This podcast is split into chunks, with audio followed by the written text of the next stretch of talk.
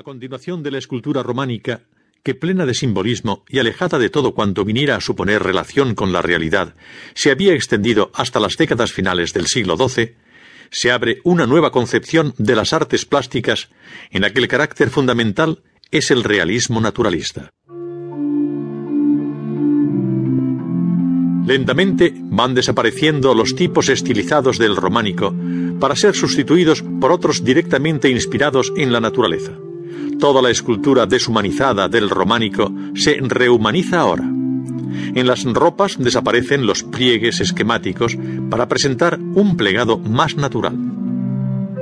Este retorno a la naturaleza viene favorecido por la acción de las órdenes mendicantes, la de los franciscanos sobre todo, que propugnan una íntima relación entre el Creador y sus criaturas, en las que aquel vive.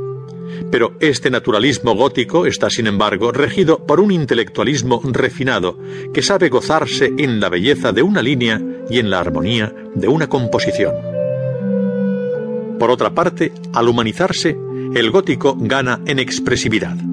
De aquí viene la transformación de la iconografía. El crucificado está en la cruz sufriendo como un ser humano.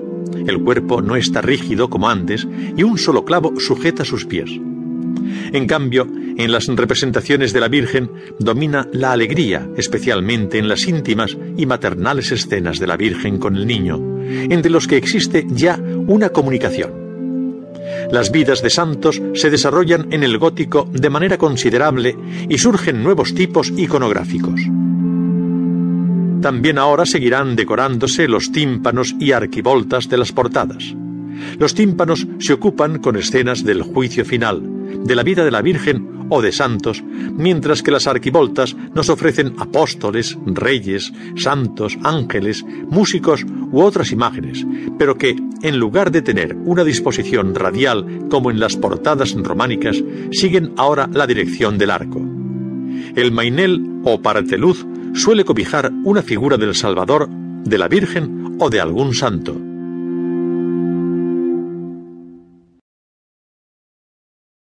Puerta del Sarmental, Catedral de Burgos. Después de una fase intermedia de transición muy bien representada por la decoración escultórica de la portada de la Catedral de Tui y de la portada occidental de la de Ciudad Rodrigo, todavía bajo la tradición del maestro Mateo, durante el siglo XIII las obras más importantes de la escultura gótica en España son realizadas por maestros franceses.